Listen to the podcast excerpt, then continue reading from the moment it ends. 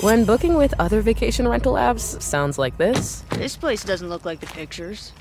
Is there a door behind all those spiders? it's time to try one that sounds more like a vacation. Ah, this is perfect. Relax, you booked a Vrbo.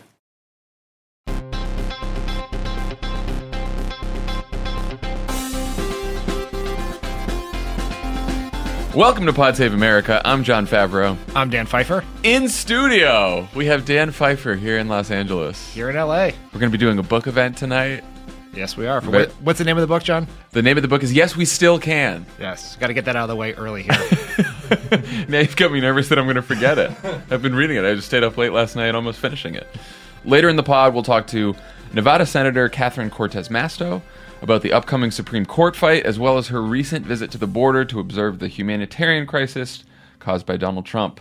Fun stuff. yes, A lot of fun topics. It's gonna be a real light pod today. Speaking of the border, a reminder that this Saturday, June 30th, there will be rallies and marches in D.C. and all over the country to protest Trump's immigration policies. Tommy Lovett and I will be at the one in L.A. with our friend Ady Barkan and others. Please join us or find one near you. You can go to act.moveon.org and uh, put in your zip code, and you'll find a march or rally near you. They're all over the country, so come join. And here's some good news Hysteria, our new podcast from Crooked Media, launches today. By the time you're listening to this, it'll probably be out. So go check it out and subscribe if you haven't already. This is a podcast hosted by Erin Ryan with a rotating set of co hosts, including the wonderful Alyssa Mastromonaco, Blair Imani, Grace Parra, Kieran Deal, Megan Gailey, and Ziwe Fumudoh. Fantastic podcast. And Dan, your book is out. It is out. It As we know. out. Yes, we still can. Yes, we still can. Say it Said again. the title. And so we had some exciting news yesterday. We heard that thanks to the wonderful community of friends of the pod, Yes, we still can. will debut at number one on the New York Times nonfiction. That is list. amazing. Yeah, it's very exciting. It's sort of a bittersweet thing because I got the news right as we I was sort of processing the terrible news about Justice Kennedy's decision that we're going to talk about on this pod. But that got me thinking, and per usual, I had an idea, but that idea came from Alyssa Mastromonaco, Hysteria co-host. Hysteria co-host, best friend of the pod, overall life coach, and she had the suggestion. I was trying to think about how to think about my book and continuing to promote it in a world where so much of what we care about is at risk now that, that Justice Kennedy has retired. And Mitch McConnell is going to try to jam through some sort of horrible human being to take that role. And so, what we're going to do is for the next two weeks, a portion of proceeds from Yes, We Still Can we donated to NARAL because the thing that is perhaps most at risk, more at risk than any time in my life in politics, is women's right to choose. And NARAL is doing amazing work both nationally and at the state level to push back on these efforts to restrict women's reproductive freedom. And so I would like to see if we can do this in two weeks, if we could get to 5,000 books sold, and we will donate my portion of the proceeds to NARAL if we do that. So hopefully, we, this will be a way in which we can at least make a small bit of difference as we think about the book in the context of what's happening in the country right now. That is very good of you and a very good idea from Alyssa. Per usual. Um, so everyone go buy uh, Yes We Still Can. All right, let's jump right into the news. I'd argue that June has been the worst month of the Trump presidency, and I think yesterday may have been the worst day of the worst month. Yeah, I agree with that. Yesterday uh, was a gut punch. It's a gut punch. Supreme Court Justice Anthony Kennedy, a conservative who still voted with liberal justices on issues like abortion, gay marriage, affirmative action, and other civil rights issues, announced on Wednesday that he'll be retiring from the Supreme Court this summer. And Donald Trump, shortly afterwards, announced that he intends to replace him before the midterm elections. Senate Democrats only have 49 votes, which is not enough to block the nomination. Dan, on a scale of one to oh shit, Hillary just lost Michigan, where does this fall? Worse than Hillary lost Michigan.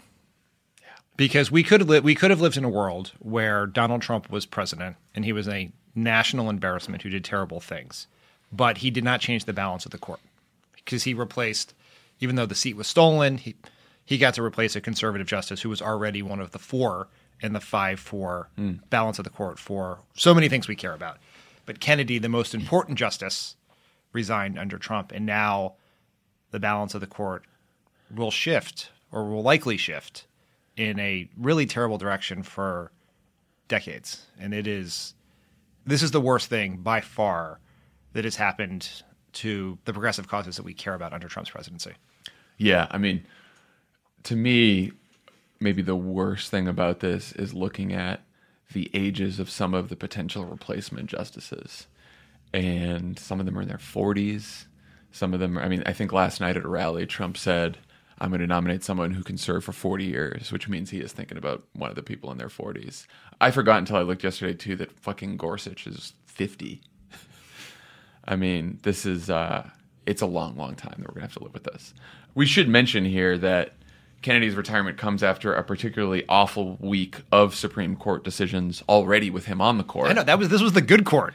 right. I was like, we're, we're going to talk about the issues where Kennedy's retirement really is going to make a big impact, but there are some issues where it's not going to make a huge impact because he was already on the conservative majority. Yes. Donald Trump's Muslim ban was upheld.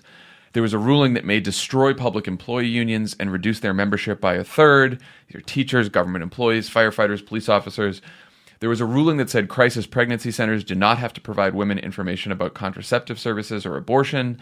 There was a ruling that upheld gerrymandered Texas districts that diluted the power of black and Hispanic voters, which came after last month's ruling that Ohio was allowed to purge people from voting lists if they haven't voted recently. And all of these decisions, I think all of these decisions were 5 4 with Kennedy in the majority. So looks like that stolen Supreme Court seat has already paid off big time, huh? Yeah. I mean, it is the, someone said this on Twitter, it's the greatest theft of political theft in history and with the, the greatest consequences because these consequences will last, as you mentioned, decades. Because this would have been a 5 4 court the other direction if Merrick Garland had been approved. And then if Kennedy had decided to resign, we would have reverted back to where we were, to status quo, basically, which is not awesome, as you just laid out. But on some of the things we cared most deeply about, that 5 4 majority that has really been around for decades, because neither Obama nor Bush nor Clinton changed the ideological balance of the court. Liberal justices to replace liberal justices, and the court of conservative justices to replace conservative justices. And so this is the first time we've had a shift. And so the consequences of the Garland, the stolen seat by Mitch McConnell, will haunt us for the rest of our lives. Uh, Chris Murphy tweeted yesterday, even before the Kennedy announcement, let's call it like it is. The Supreme Court is turning itself into a political arm of the Republican Party. There's a lot of truth to that. I mean, th- there was a time when a Democratic president could appoint a justice and a Republican president could appoint a justice, and you didn't know for sure how that justice would rule. And in some examples, you have justices on the court, still on the court, that were appointed by presidents of a different party or different political persuasion, and they end up being a surprise. It doesn't seem like that's the case anymore. No, everyone knows what everyone's going to do. And I, I had the opportunity to work on the Sonia Sotomayor nomination, both in as part of the team that was helping President Obama get a list of nominees and think about who was who would make the best justice and who would be. I was not, as a non lawyer, I was not really figuring out the legal part of this, but I was helping understand the, the confirmation politics of various people. And you don't ask the questions, right? You don't ask the litmus test questions. I suspect in this case, on the Republican side, where all the sort of normal norms have been blown up, they ask those questions. And it, like, in this, I'm sure we'll talk about this as we go forward, but the court could have reached this this place of incredible beyond the pale politicization when the court ruled 5-4 in Bush versus Gore, essentially handing the presidency to George W. Bush. But it, it bounced back in the sense that Democrats did not they did not try to tear the court down after that. They thought that that was not the decision they wanted. The consequences for the country and the world were, were horrendous but we needed the court to continue to play its important role as a third branch of government. And i don't it's hard to see how that happens where we have taken the process of appointing justices and done it with the most cynical political hackery in the history of mankind. Yeah. I mean what's awful right now is depending on who gets nominated it seems very likely that john roberts is the swing vote on the court now. Yeah and look john roberts famously was a vote to uphold the Affordable Care Act. He has been, you know, pretty much probably a couple clicks to the right of Anthony Kennedy on just about everything else. But that is the swing vote in the court now. And a John Roberts would not be appointed by Donald Trump at this point.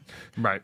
Donald Trump Donald Trump is making sure I mean the list is out of the people he, he promised he would pick from a list of however many justices and you can look through uh, all those justices in their records, they're all in the mold of Gorsuch, which is a real fucking problem. Yeah, they're all ideologues. And this is the thing that's interesting about this is this is the only sort of normal thing that Trump does.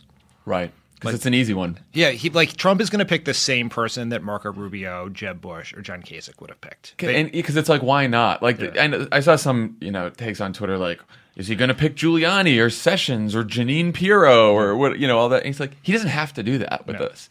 What he wants to do is to placate the conservatives because there's a bargain in this whole fucking thing where it's like we turn away when you uh, steal an election and collude with Putin and say crazy shit on Twitter and jail toddlers, but you give us some Supreme Court justices in exchange. yeah, that is that that's is- the deal. Yeah, tax cuts and Supreme Court justices is all we want, and we will we will cover up or enable anything you want. Yeah. and Don't embarrass us with the pick. Yeah. I do remember because Obama was an attorney, was president of the Harvard Law Review, and a law professor. That I thought he was just a community organizer. post community organizing, he really, stepped up his game, and, and he read all the briefs of the people. Like the books he would get were like stacks of binders. He would take them. He would read all the arguments to understand the judicial approach of the people he was thinking of appointing. Now we know Donald Trump is not doing that. Right. I mean, he basically, I think he just probably has them come in, makes them like run in place for a little bit to see how healthy they are, checks their checks their the age on their ID, and is like, "Is Mitch McConnell cool with you? Great, you got this seat." He wants to see how they look on TV. Yeah. Do they look the part exactly? Which Gorsuch looked the part, right? Uh, so let's talk about what is at stake with this nomination. As soon as it was announced, Jeff Toobin, legal analyst, CNN, tweeted out, uh, "Abortion will be illegal in 20 states in 18 months." So that was a gut punch. Yeah. to say the least. Dylan Matthews uh, in Vox wrote a piece. A court without Kennedy is substantially more likely to overturn Roe v. Wade and allow states and maybe the federal government too to ban most or all abortions, reject challenges to capital punishment and solitary confinement, rule in favor of religious challenges to anti discrimination law, and perhaps in an extreme case, reverse some past Supreme Court rulings on gay rights. Kennedy was also more moderate in the areas of voting rights, criminal justice reform. You know, he helped protect some of the environmental decisions like the Clean Air Act, the Clean Water Act, the Endangered Species Act. Uh, so all of those areas seem to be at risk. Did I miss any? I'm sure there are things that will be destroyed that we hadn't even they haven't even occurred to us yet that they will fuck up. So that that is possible. Yeah. The abortion issue is perhaps the most frightening.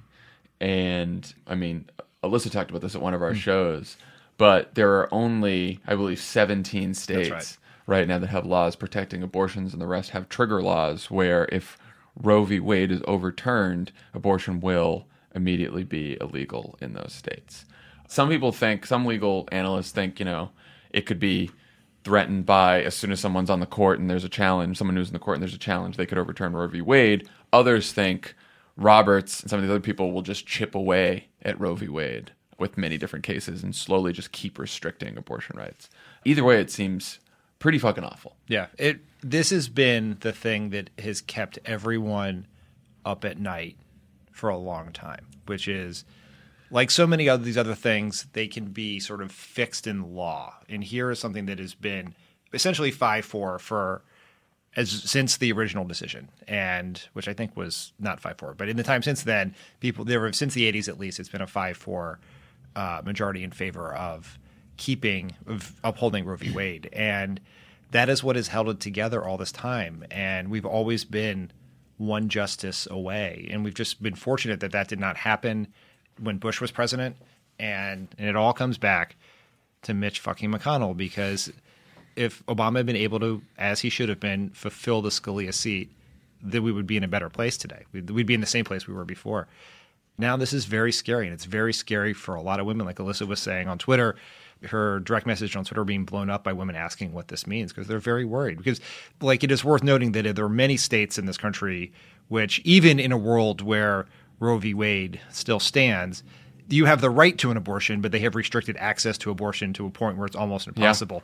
And that's where we are now. And so now we're in danger of something much worse that has just dramatic consequences for so many people. Yeah.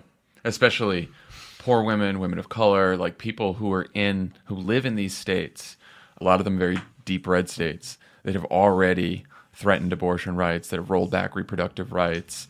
And I think the threat to reproductive rights, even before Kennedy, was probably greater than at any time in decades in many states around the country. And now it's very, very scary.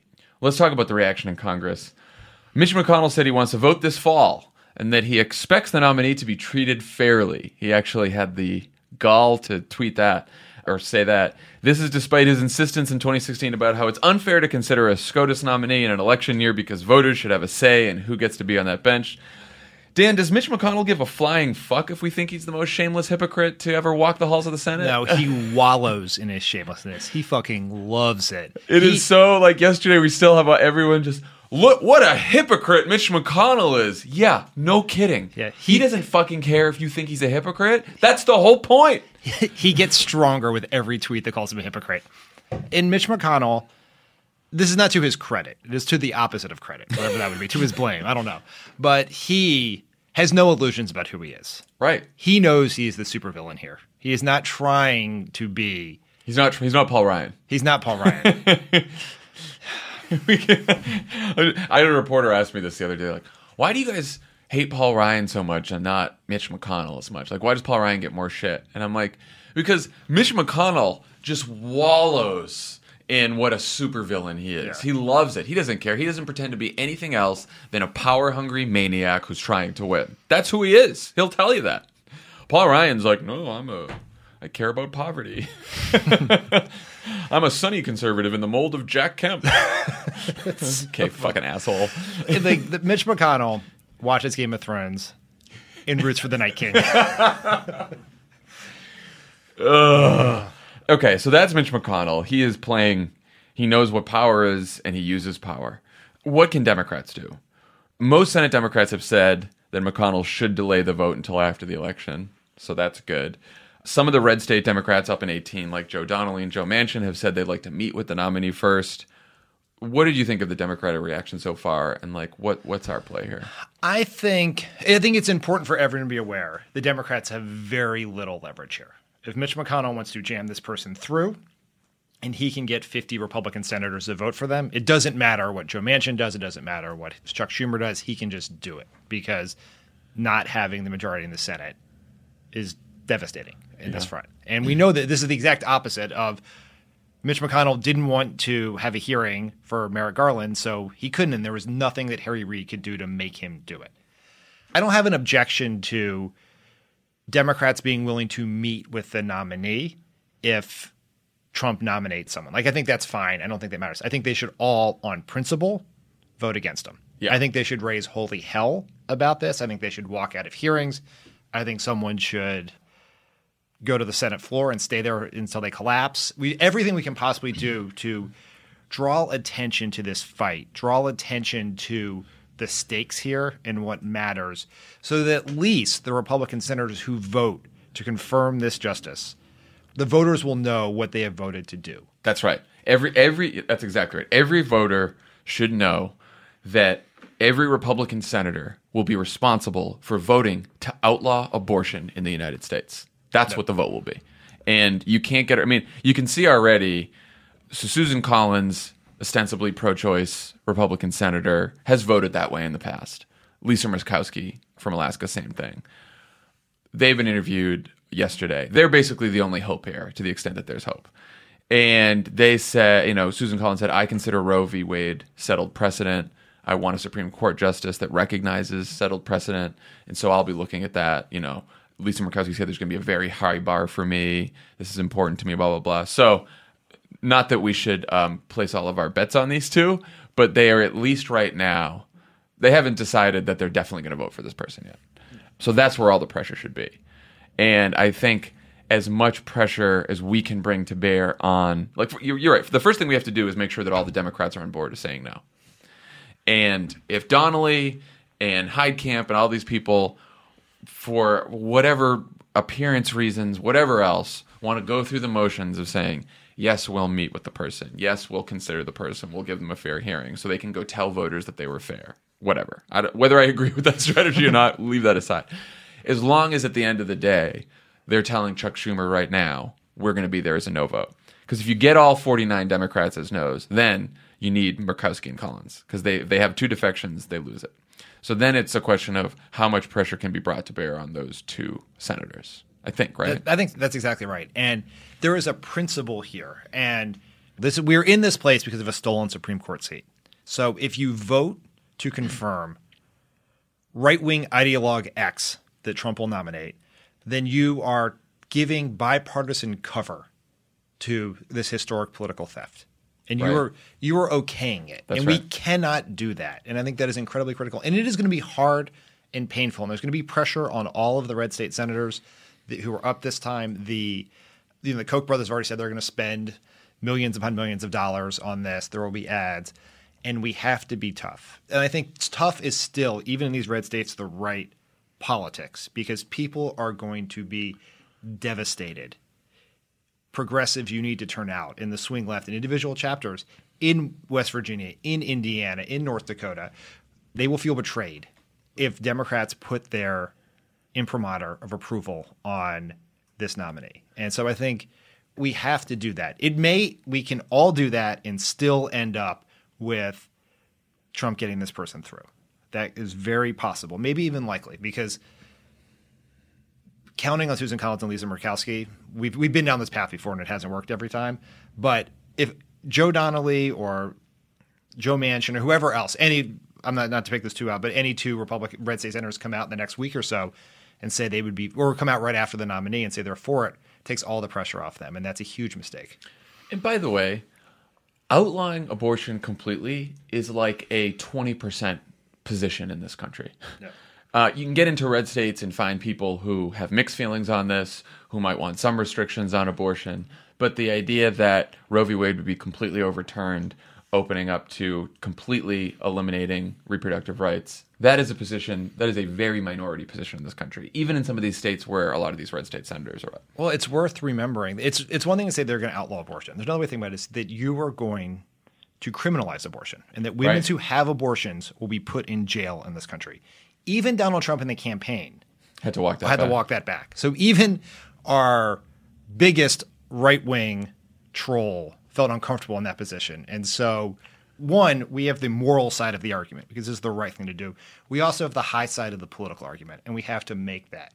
And if we fold right away, I really worry about what that's going to mean, not just in those states for those red state senators, but across the country because it's going to be the people who've been marching in airports at the Women's March, everywhere else, the March for Lives, are going to feel betrayed. Mm. And if they feel betrayed and they think, well, what the fuck difference does it make whether a Republican or a Democrat?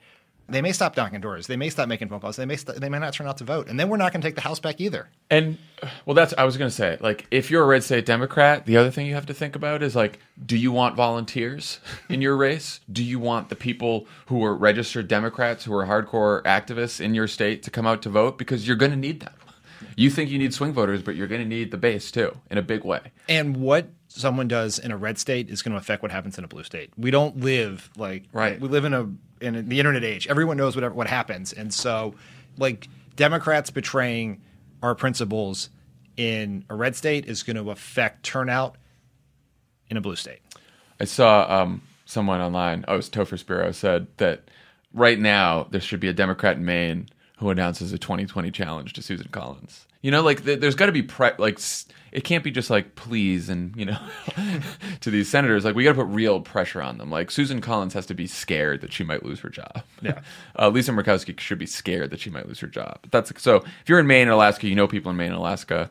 Again, we went through this with ACA. It worked for ACA. It might be harder on this one, but you, you need to pressure them. Let's talk about like what else Democrats can do tactics wise. I saw there was a piece in Vox that was written before this announcement that said that Democrats could shut down the Senate by refusing to participate in roll call votes since the Senate can't do anything without a majority of its members participating in a vote. I think, like you said, like we should try everything. I wonder. Mitch McConnell runs the Senate. He makes the rules. He has all the power.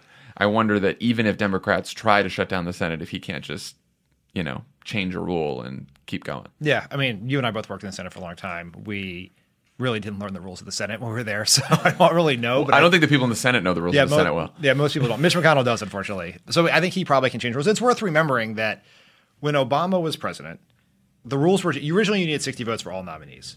we changed that rule for executive nominees because we literally couldn't get our cabinet through. Our Yeah. CIA director, our labor secretary, our EPA administrator were being blocked. And just in a world where you only have 50 some senators, you can't you can't run a government. Then that rule was changed for judges, but they left it for Supreme Court justices.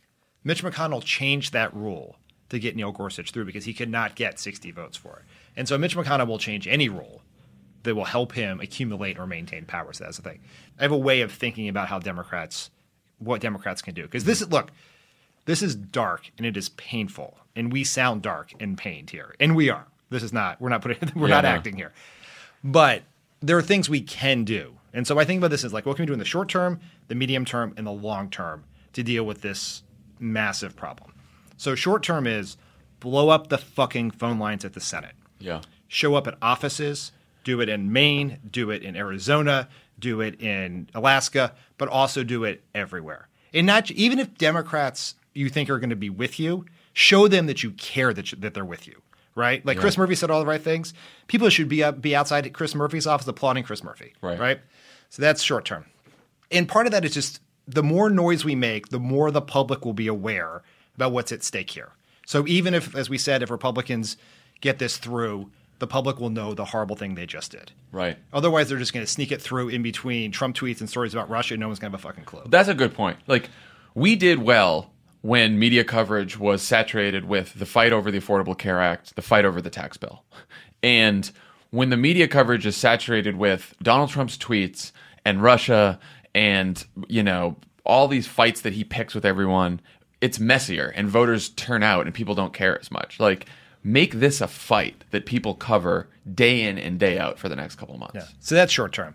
Here's the medium term thing, which is we have an opportunity all across this country this fall to win governor's mansions Yeah. and state legislatures. Because what we have to do is put in place progressive governing majorities in as many states as possible who can pass laws that protect women in those states from what the Supreme Court does. It's not going to solve all the problems, but we need th- we can still make progressive policy and do the best we can if we have the people there to do it. Republicans have been chipping away at a woman's right to choose for years by winning state legislators, winning governor's office, and passing onerous, horrendous, misogynistic laws. We can do the opposite.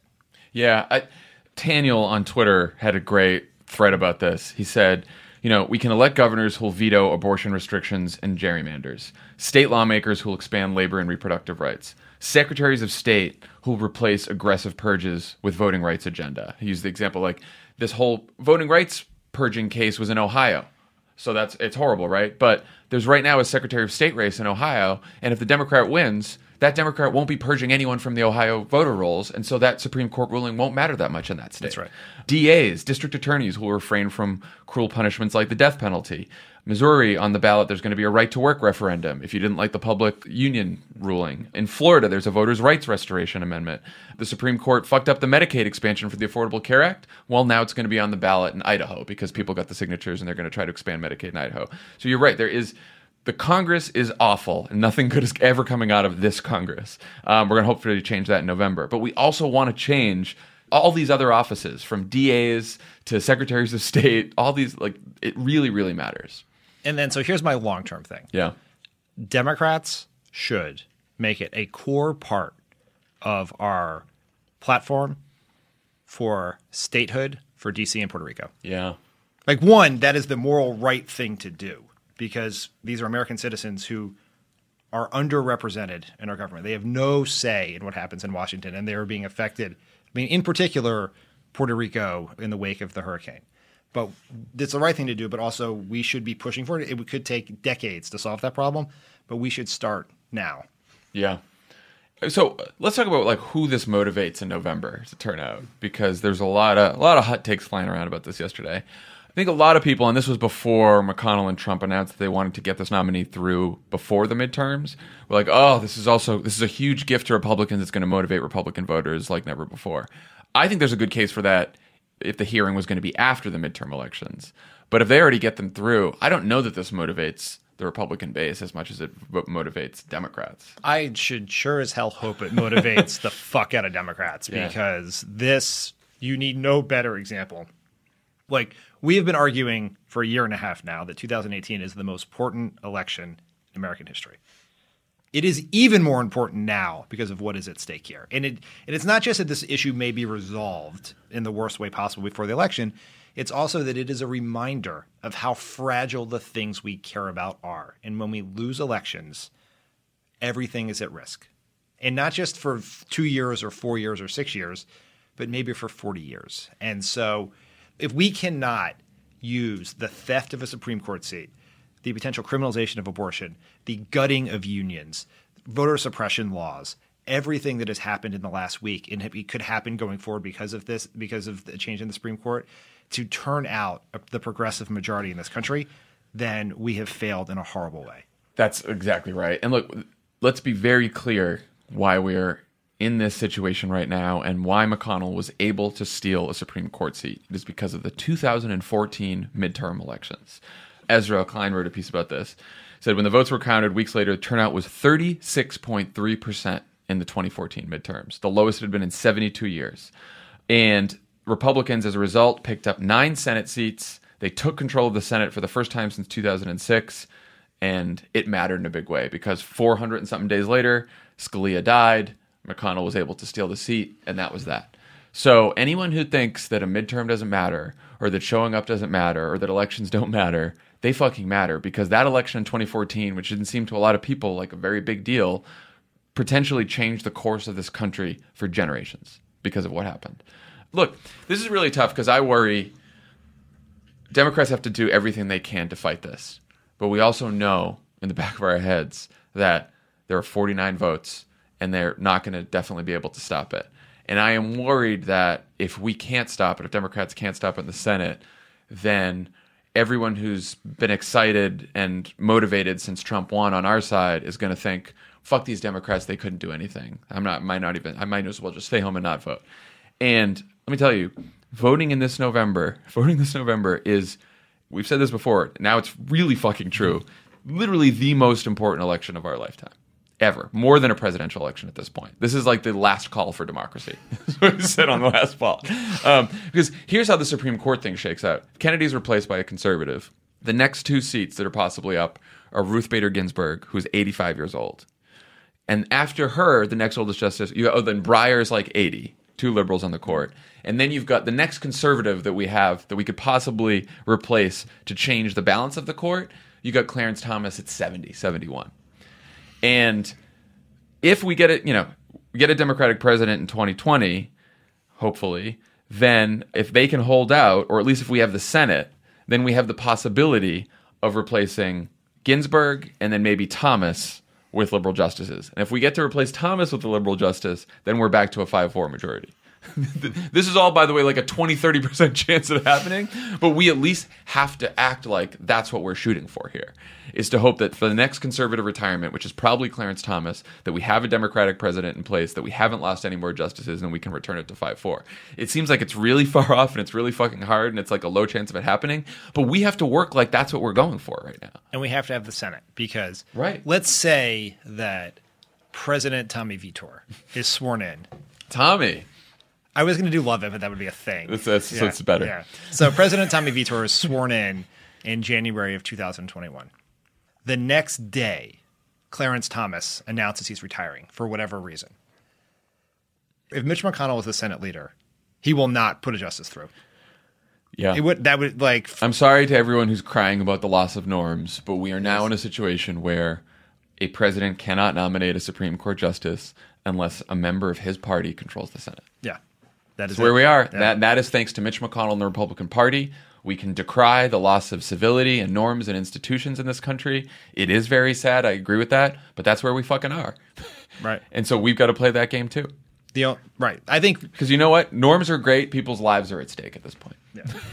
we were people who believed in norms. We were Yeah. we're institutionalists, and we worked for Barack Obama, and I, and I believed it then, and I want to believe it now. But you know, the Republican Party likes to oh, crazy liberals have radicalized you know Republican voters and stuff like that. Republican Party is like radicalized me. Yeah. because it is all a game. It is a game to take power and use that power. That's who they are.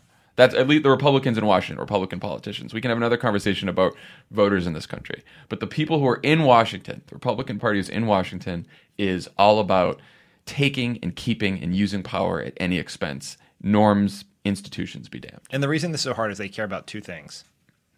And only two things. I mean, obviously, owning the libs is the main reason they come to work every day. But other than that, what it is the balance of the courts and tax cuts for rich people. And this is where it gets so hard because on all the crazy Trump shit, they'll let it go because of the courts and tax cuts, and they will have a black stain on their soul for the rest of time for that.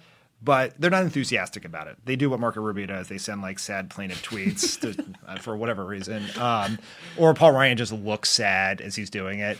But here, they, this is where the entire this is why the tax cut bill passed. Is the entire machinery of the Republican Party and the conservative wing, the establishment wing, unites with the white nationalist, Breitbart, white identity politics wing to push through this stuff. And we're going to have to fight. And I like this is why the takes about this are so bad is maybe it'll help Republicans, maybe it'll help Democrats. We get to decide that. Right. Right? That is up to Democratic elected officials and Democratic voters to decide. Like we have a set of facts now. A Supreme Court seat is open. There's going to be a fight for it, and the balance of the court's at stake. What are we going to do with that information? Are we, we going to be sad and hide under the fucking table? Or are we going to fight like fucking hell for it and be rewarded by voters who will turn out in mass to throw these people out of fucking power? And that's what it like. Don't listen to the pundits. Just make it happen. We are masters of our fate here. That's right.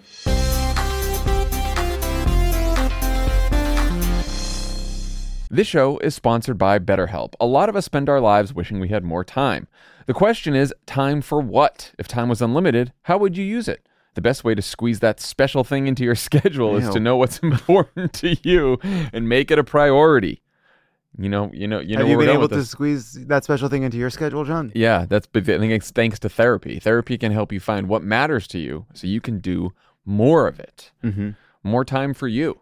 I, uh, you know, because we've been doing what a weekday, Mm-hmm. I actually put that in my therapy spot. You know, I, I replaced therapy with doing an extra podcast. Mm. It was a huge mistake. So, uh, what do you spend time doing at therapy now? Well, now I brought therapy back. I added Okay, therapy good, back to another time because uh, it turns out talking. that's with- going to make the jokes better. well, it's certainly going to make things better for the team. if you're thinking of starting therapy, give BetterHelp a try. It's entirely online, designed to be convenient, flexible, and suited to your schedule. Just fill out a brief questionnaire to get matched with a licensed therapist and switch therapists anytime for no additional charge. Learn to make time for what makes you happy with BetterHelp. Visit betterhelp.com slash PSA today to get 10% off your first month. That's betterhelp, H-E-L-P dot com slash PSA. Your business was humming, but now you're falling behind. Your teams are buried in manual work, tasks are taking forever to complete, and getting one source of truth is like pulling teeth. If this is you, then you should know these three numbers 37,000. That's the number of businesses that have upgraded to NetSuite by Oracle. NetSuite is the number one cloud financial system, streamlining accounting, financial management, inventory, HR, and more. 25. NetSuite turns 25 this year. That's 25 years of helping businesses do more with less, close their books in days, not weeks, and drive down costs. One. Because your business is one of a kind. Get a customized solution for all your key performance indicators in one efficient system with one source of truth. Manage risk, get reliable forecasts, and improve margins. With NetSuite, it's everything you need to grow, all in one place. Get your business back to the greatness where it belongs. Learn more at netsuite.com slash podcast 25. Hi, I'm Erin Ryan, a writer and host of the podcast Hysteria. And I'm Alyssa Mastromonaco, former White House Deputy Chief of Staff and also a host of Hysteria. And this week, we were asked to talk about Women's History Month, and on behalf of women everywhere, okay, fine. Our show Hysteria is about the way news and culture impacts women in America every week of the year. From the latest on reproductive rights to the ways pop culture handles women's stories. And not just because it's March, okay? We exist the other 11 months of the year too. What? Don't. Uh, you heard it here first. Don't even get us started on our exclusive YouTube series, This Fucking Guy, where we try to figure out how the worst people in America got to be so awful. So, if you're looking for a pod that's by the ladies and for everyone, make sure to subscribe to Hysteria wherever you get your podcasts.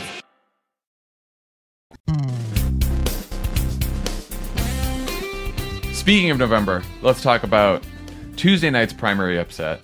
In the New York 14th Congressional District, Alexandria Ocasio Cortez, a 28 year old organizer who was a bartender just last year, defeated Joe Crowley, the fourth ranking Democrat in the House, who is considered to be a frontrunner to eventually replace Nancy Pelosi as the Democratic leader. Ocasio Cortez is a former Bernie Sanders organizer who supports Medicare for all, a job guarantee, and abolishing ICE. The last time Crowley faced a primary challenge, Ocasio Cortez wasn't even old enough to vote. Dan, what happened? Why do you think she won? I think everyone has tried to draw national lessons from this, and it's too early to know anything. Here's what happened: the better candidate. Do you mean to say that people irresponsibly drew huge national conclusions from one race? this is a thing, Jon, that a lot of people don't know, but you know, and, and did those conclusions match those people's specific political and policy preferences on all sides? it, like this is the thing people need to understand to understand how political punditry works is you have a take quota. You have to get like a dozen takes by noon, and so you just got to throw them out there. Like here's what happened. The better candidate who ran the better race, who was a better fit for her district ideologically and, and with her in, in issue wise, won the race. That's right. Maybe it will say something more about a anti-establishment fervor within the party beyond this district. It very well may. We will know that. We haven't seen that yet in the primaries to date. We may see it in the ones to come. But someone who was undoubtedly going to be a star in the party Yeah. ran an incredible race and won. So we'll we'll see what all of that means. And I think there are models for like lessons people can learn from her race, Yeah. and they may apply differently from district to district or state to state. But being a really good, authentic candidate who campaigns passionately for what, you believe in is a model that applies whether you're in a in a district that Hillary won by ten or a district that Trump won by ten. Yeah. And I would say that her, if you've seen her video, her video was outstanding. And what she does in that video is it's not just a bio spot, an incredibly compelling bio spot, because she's got an incredibly compelling biography, who she is, and everything. But she was also very clear on the issues, right? She's a democratic socialist, but basically what she talked about in the uh, video was very simple, bold, progressive policy solutions. Medicare for all, federal jobs guarantee, criminal justice reform. And it wasn't like it was an interesting mix of talking about issues in a very like morally clear way without ticking off some laundry list of proposals. It was like a few very big ideas. And I do think I don't have a ton of evidence for this, but I do think that is very compelling to people. Obviously the district was a good fit for her, but I think it's just compelling in a broad sense too. Yeah, I mean there is a recent model of this, which is it's very similar to how Bernie Sanders ran. Right. And for whatever grievances or tension still exists in 2016 from the 2016 primary, we would be fools as a party not to look at how Bernie Sanders ran his race. And it's not just that he did very well.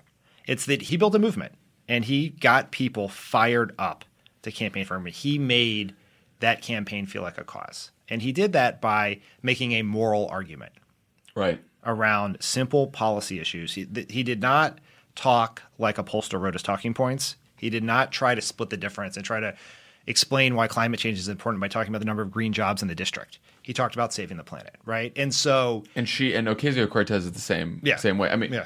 She had the best quote when someone interviewed her after she found out she won, and they said, "Oh, what do you say about people who say that some of your positions are pretty radical?" And she said, "There's nothing radical about moral clarity in 2018." yeah, It's like put that in a fucking bumper sticker. yeah, And I think so. Some of the lessons that Democrats can learn, one is I think is like don't be. Af- we say this all the time. Don't be afraid. Don't run afraid. Yep. Be bold and be confident in who you are and what you believe in, and don't try to trim your sails because you're worried about some what a fucking poll says. We talked about bold, simple ideas. I would also say organizing over money. Joe Crowley had so much money and raised a- an incredible amount of money in this race. She had almost no money. She spent like a couple hundred thousand dollars, I think. But what she did have, because she's an organizer, is an incredible organizing network. And she went out and she found voters. And also, she found voters who hadn't voted before. And she had said this, she said, People told me uh, you have to go to the people who voted in the last three primaries in this district. And I said, That's crazy. I should go out and find new voters. yeah. And she did because they voted for Crowley if they voted in the last three primaries, Right. Yeah. Any other lessons that you took Yeah, from well, I think those are all exactly right in that she just ran a really great race. And I would so I'd say a couple things about Joe Crowley, Yeah. which is he's a good human being. He is. Like maybe he maybe just his and he's dis- progressive. He- It's not like she was running against a centrist. He's, Yeah. he's pretty progressive. Yeah, and I mean, did, he clearly was complacent in this. Not showing up to the debate was a huge mistake, but he's been a good Democratic member of the Congress and a good guy, and he could not have been classier in his defeat. And here he he's an excellent musician apparently, and he Yeah.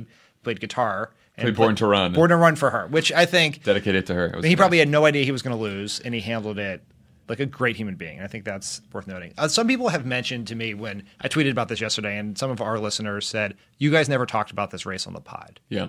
Did you miss something?" And maybe, Perhaps. yeah, I think that's I, fair. I, I noticed there was a few. It was in the sort of the periphery. I mean, there's so many races going Yeah. on. It was sort of in the periphery, and I noticed it in the last couple of weeks because people started saying, "Is it possible that. Crowley might lose?" And so I was looking at it. I was like, you know, I've, the Intercept did some great reporting Yeah. on that. They were there first, and I, I did. I had seen the video a week or two before the race, and I was like, "This is a fucking great video." yeah, I also think there's something, and I, I, I tweeted about this, but the media, especially the DC media, tends to equate being further to the left with being angrier and more strident. And so, you know, they think, oh, is the party being taken over by people who are just angry and hate Trump and stuff like that? She was inspiring, galvanizing, optimistic, hopeful during this campaign. And uh, some people on the left, you know, corrected me and said she was also angry too. That's right. I think there is a difference between being angry on behalf of people and angry because of injustice in the world and being angry only at your opponent yeah. and just or at Donald Trump and just like slinging the best you know sick burn you can find against your opponent that someone gave you for a debate or something versus having a passion and an anger about sort of inequality and the injustices you see. And i think that latter type of anger and passion is galvanizing and that's and optimistic too. And in a way it's optimistic.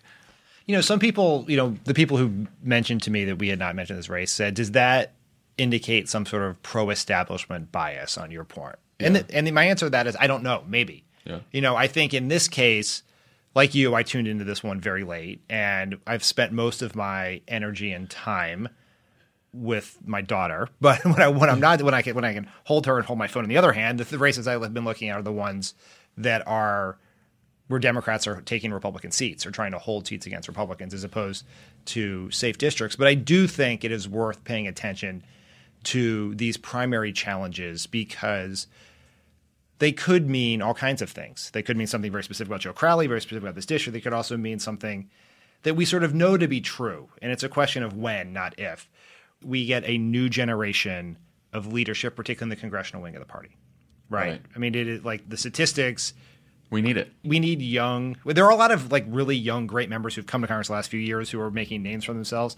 But there are a lot of really great young candidates out there who are doing it. Some of them are doing it by challenging Republicans, like Beto O'Rourke, Yeah. and some of it are doing are doing it by challenging Democrats. And you see a similar thing here in California with Kevin DeLeon challenging uh, Dianne Feinstein. If Kevin DeLeon were to win that, which I think is very challenging based on how the primary went, he would be a very exciting new figure in Congress. And I see the, see the same thing happening in, in the race we just saw on Tuesday. Yeah. No, I think I think this was about her and not about Joe Crowley too. Like I I like Joe Crowley, but I found myself very happy that she won. Um, because I was like, that is someone who should be in Congress. That's right. Because that energy, that message, that kind of inspiration that she's offering, this party could use a lot of that. That's right. When we come back, we will have Nevada Senator Catherine Cortez Masto.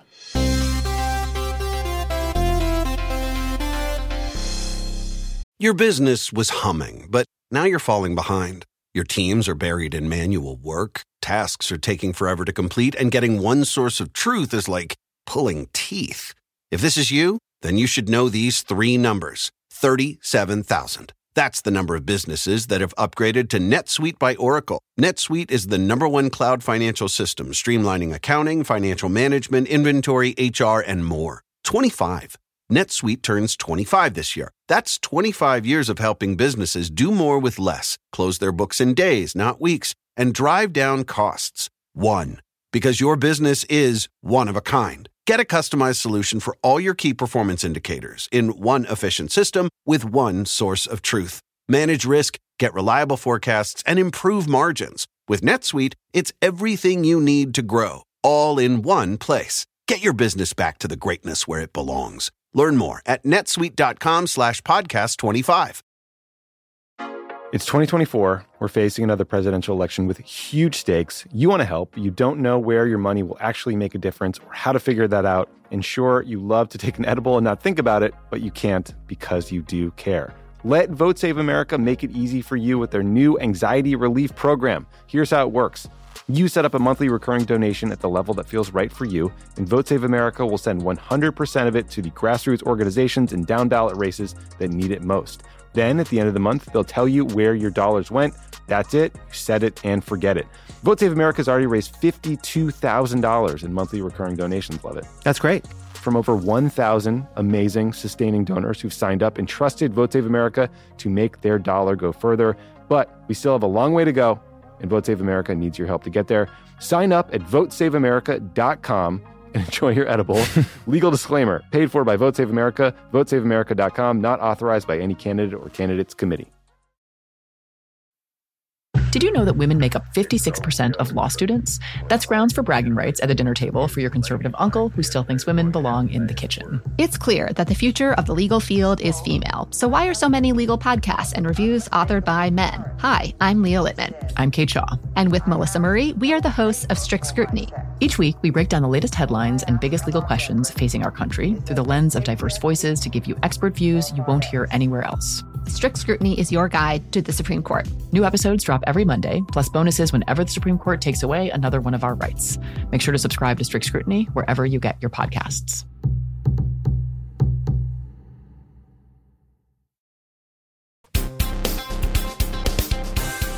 On the pod today, we have Senator Catherine Cortez Masto of Nevada. Senator, how are you today? I'm doing great. How are you? We're pretty good. We're pretty good. Let's talk about the awful news from yesterday. Mm-hmm. Two years ago, when Barack Obama nominated Merrick Garland to an open Supreme Court seat, Republicans refused to even hold hearings to consider him. Trump now has an opportunity to nominate another justice. How are you planning to approach this nomination process? Do you think Democrats should approach this with the same attitude Republicans took when the last seat opened up? Well, a couple things. First of all, it's hypocritical, right? I mean, of course, if the Republican leadership and Mitch McConnell were going to be true to their word, then they would say, let's wait till after this election. We'll have new uh, members in Congress. This is a lifetime appointment and they should be able to weigh in. But we know that's not going to happen. We also know that they're in leadership. So they literally, and Mitch can set this hearing if he wanted to uh, next week.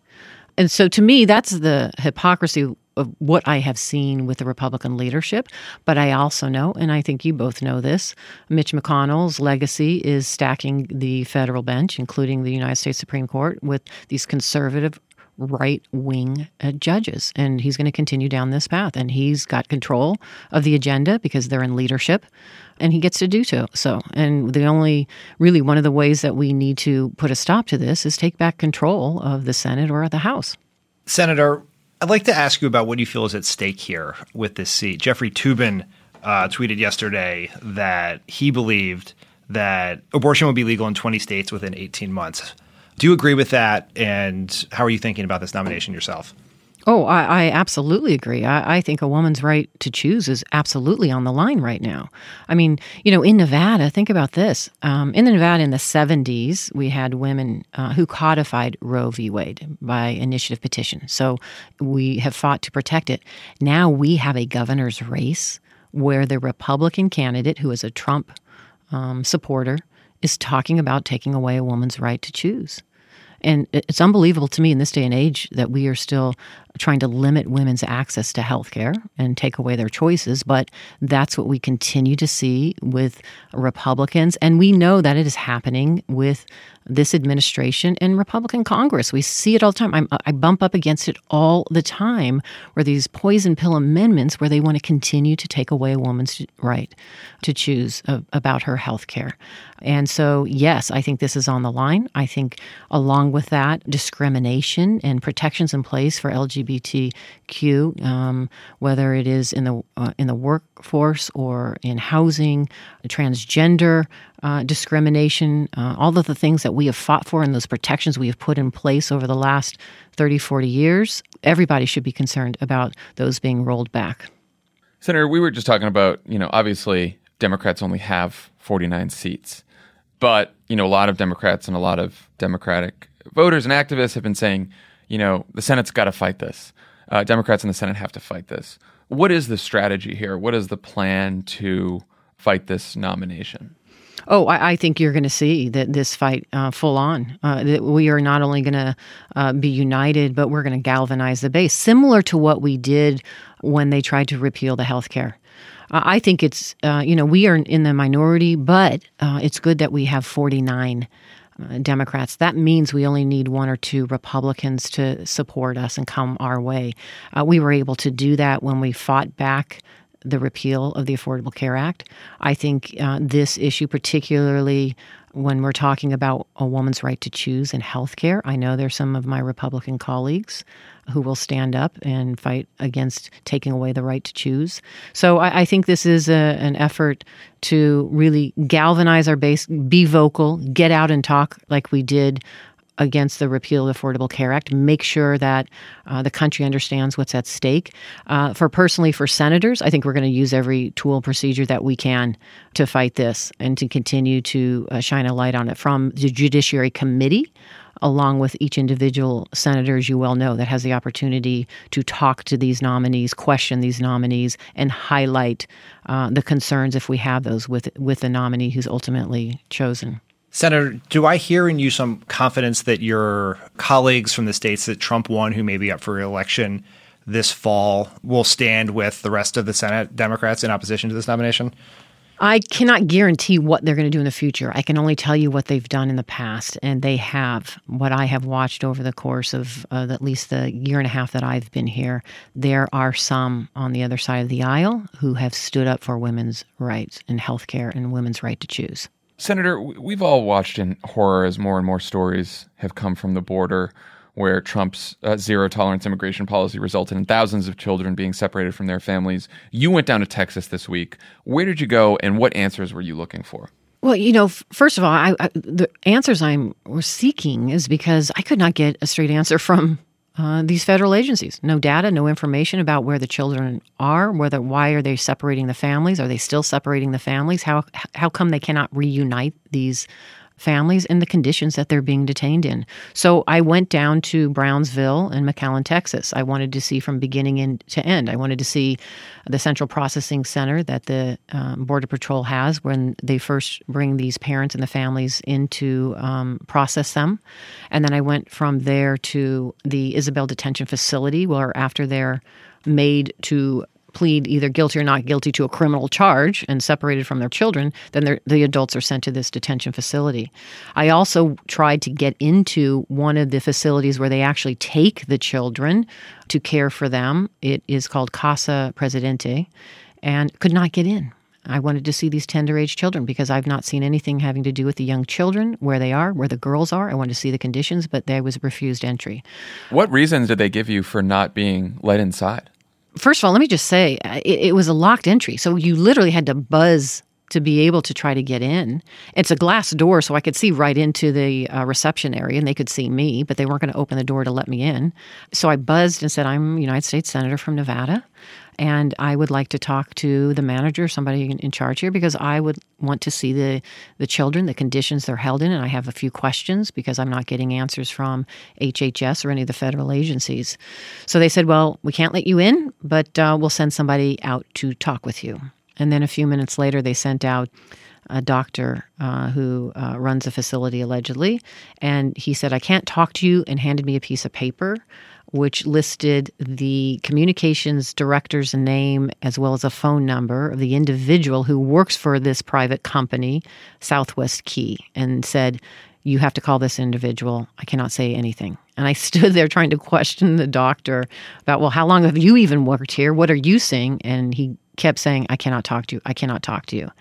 And then he went back inside, wrote a number and a name on a sticky post it, came back out and said, Oh, and by the way, here's another person you should call. And I said, Well, who's this person? Because it didn't say even who they're affiliated with or their title. He said, I don't know. I just know I can't talk to you.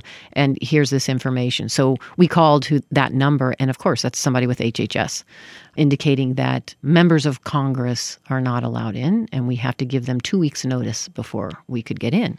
And my question to this individual is, what are you telling me that you have to do a background check on members of Congress? I have the highest security possible and you're telling me I have to do some sort of background before I can go in and see these children?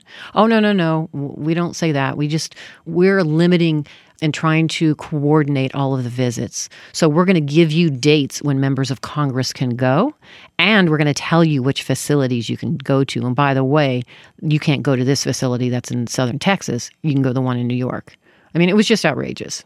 If we lived in a world with a functioning majority in Congress, this would be the sort of issue that would be the subject of oversight, where oversight would mean more than one senator showing up at a facility. There would be hearings and subpoenas and using the power of Congress to demand answers from this administration.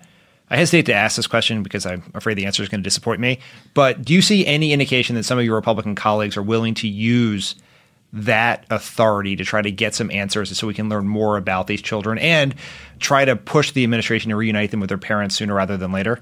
No, not at all. In fact, we've been demanding hearings and can't get them. So that's why Jeff Merkley, Senator Merkley, organized a shadow hearing yesterday that we all attended um, because only uh, the Democrats were willing to really focus and figure out how we address this issue and force this administration to stop zero tolerance, reunite the, the parents, and show the impact it's having long term, not on just the, the parents, but these children and how traumatic it is. It's outrageous to me. You're, you're absolutely right. I think under any other administration, this would be uh, an outcry by Congress as well, wanting answers and to stop this policy of separating families. But you, you both know this. This administration, this is a dog whistle for their base. I mean, this is his political. This is how he uses these families and these children for some sort of political gain. And it is inhumane. It's outrageous. I mean, you know, I had the opportunity when I was at the detention facility to meet with some of these mothers. There were six mothers that I sat down with. Every single one of them came to this country seeking asylum because they were being persecuted, meaning they came with their children because of death threats or being raped or extorted. And when I said to them, Well, why don't you go to the police and seek help from the police? They said, The police are part of the problem. You can't go to the police because they're they're part of the gangs or they're part of of the um, criminality that's going on, and they won't help you. And so these mothers said the only thing we knew is if my child's life was on the line or my life, we just knew we had to run. And I said, Why did you come to America?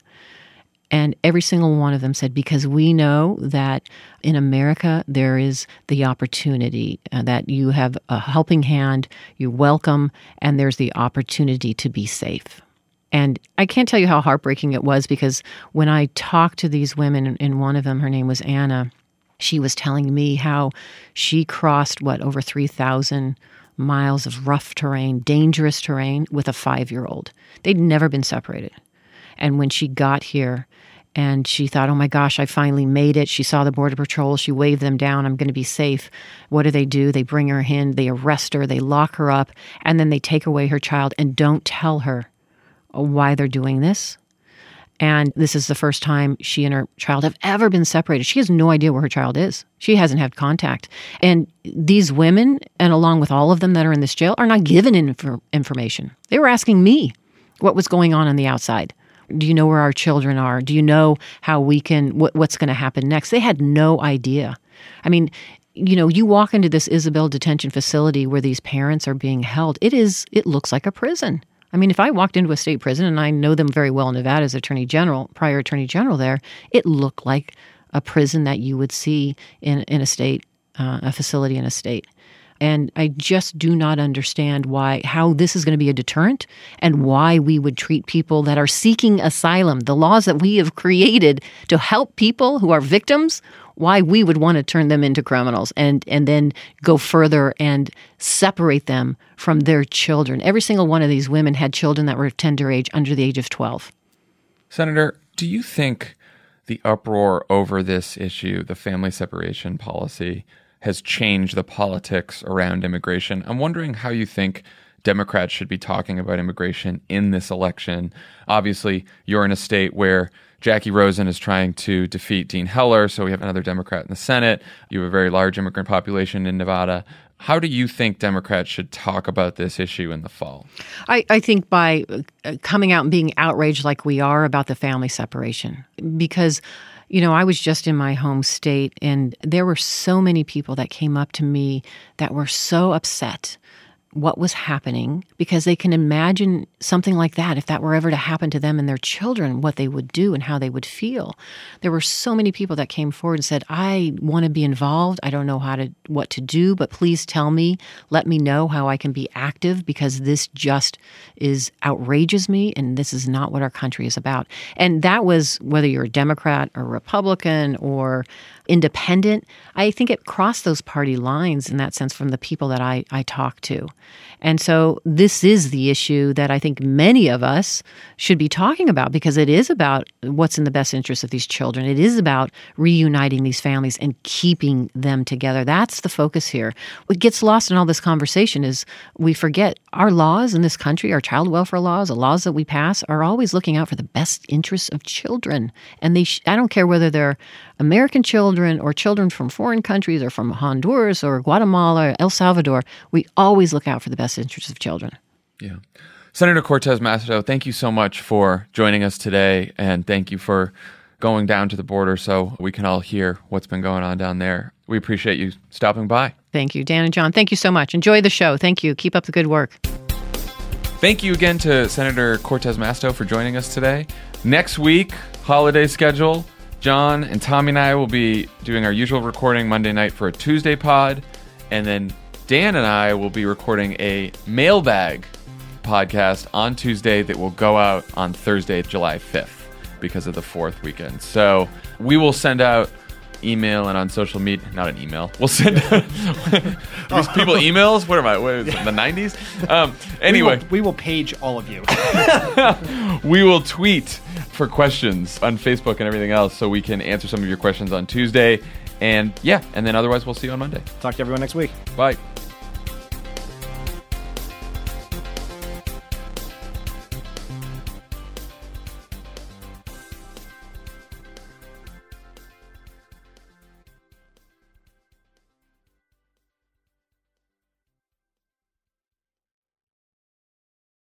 Your business was humming, but now you're falling behind. Your teams are buried in manual work, tasks are taking forever to complete, and getting one source of truth is like pulling teeth. If this is you, then you should know these three numbers 37,000. That's the number of businesses that have upgraded to NetSuite by Oracle. NetSuite is the number one cloud financial system, streamlining accounting, financial management, inventory, HR, and more. 25. NetSuite turns 25 this year. That's 25 years of helping businesses do more with less, close their books in days, not weeks, and drive down costs. One. Because your business is one of a kind. Get a customized solution for all your key performance indicators in one efficient system with one source of truth. Manage risk, get reliable forecasts, and improve margins. With NetSuite, it's everything you need to grow, all in one place. Get your business back to the greatness where it belongs. Learn more at netsuite.com slash podcast 25.